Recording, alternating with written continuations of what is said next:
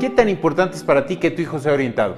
¿Qué tan importante es que cuando eh, estás con él en la calle, él sepa si es vuelta a la derecha, vuelta a la izquierda, o si hay que ir de frente, o ya nos pasamos y hay que regresar? En mi experiencia en los viajes, a veces eh, eh, damos una dinámica para que los jóvenes lideren al grupo. Después del segundo o tercer día que estamos nosotros, en, ya sea en la ciudad de Londres, o en, de, en París, o en Roma, y evidentemente usamos el transporte público. Nosotros en los primeros días les explicamos cómo es la, la infraestructura, cómo es la red de trenes y cómo es que podemos ir transbordando, etcétera, y les vamos explicando paso a paso. El tercer o cuarto día que estamos en, en esa ciudad, de repente a todos los guías se nos olvida cómo llegar al punto B. Y cuando les decimos que hoy amanecimos sin memoria y que no sabemos cómo movernos, hay un cierto, una cierta tensión por parte de los jóvenes, una tensión natural, pero que a la vez es muy divertida. ¿Por qué? Porque ellos empiezan a detonar esta orientación que ya la tienen, la tienen con ellos, que no la han experimentado.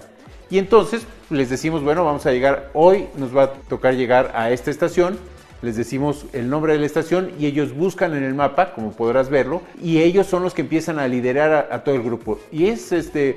de repente salen los liderazgos de, de manera natural. Está el que opina que es a la derecha, está el que opina que es a la izquierda, está el que tampoco dice nada, que también es una manera de expresar o de respetar al grupo, o también de no entender muy bien el tema de la dinámica. A todos nos, nos pasa por primera vez cuando usamos el metro de alguna ciudad que no conocemos. Probablemente nos vayamos a extraviar, pero vamos todos juntos. No es precisamente que nos es, estemos extraviando, sino estamos experimentando nuestra habilidad de orientación.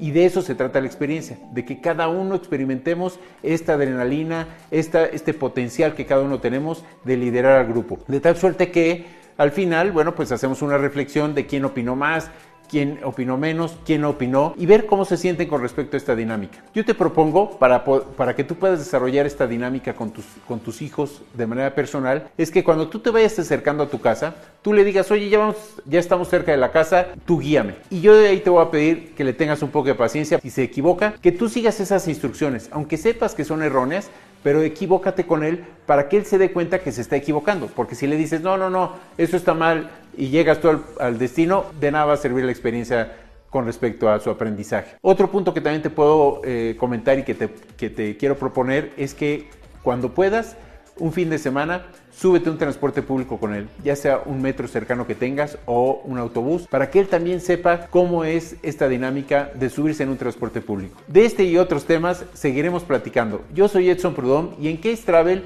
somos apasionados por dejar huella.